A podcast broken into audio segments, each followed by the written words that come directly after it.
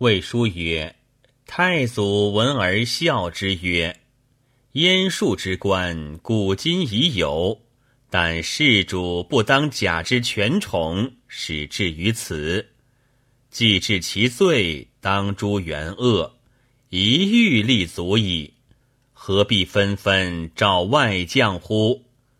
欲尽诛之，势必宣露，无见其败也。’”魏书曰：“太祖以着终必复败，遂不就败，逃归乡里。从庶计果故人，成高吕伯奢。伯奢不在，其子与宾客共劫太祖，取马及物。太祖手刃击杀数人。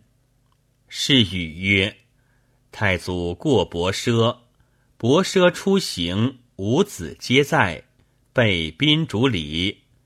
太祖自以被着命，以其屠己，手剑夜杀八人而去。孙胜杂记曰：太祖闻其石器声，以为屠己，遂夜杀之。继而七创曰：宁我负人，无人负我。遂行。是语曰：“中牧一世亡人，见居于县，时愿亦以备着书。唯公曹心知是太祖，以事方乱，不宜居天下雄杰。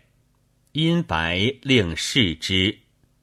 是语曰：‘臣留孝廉未资，以家财资太祖。’”使起兵，众有五千人。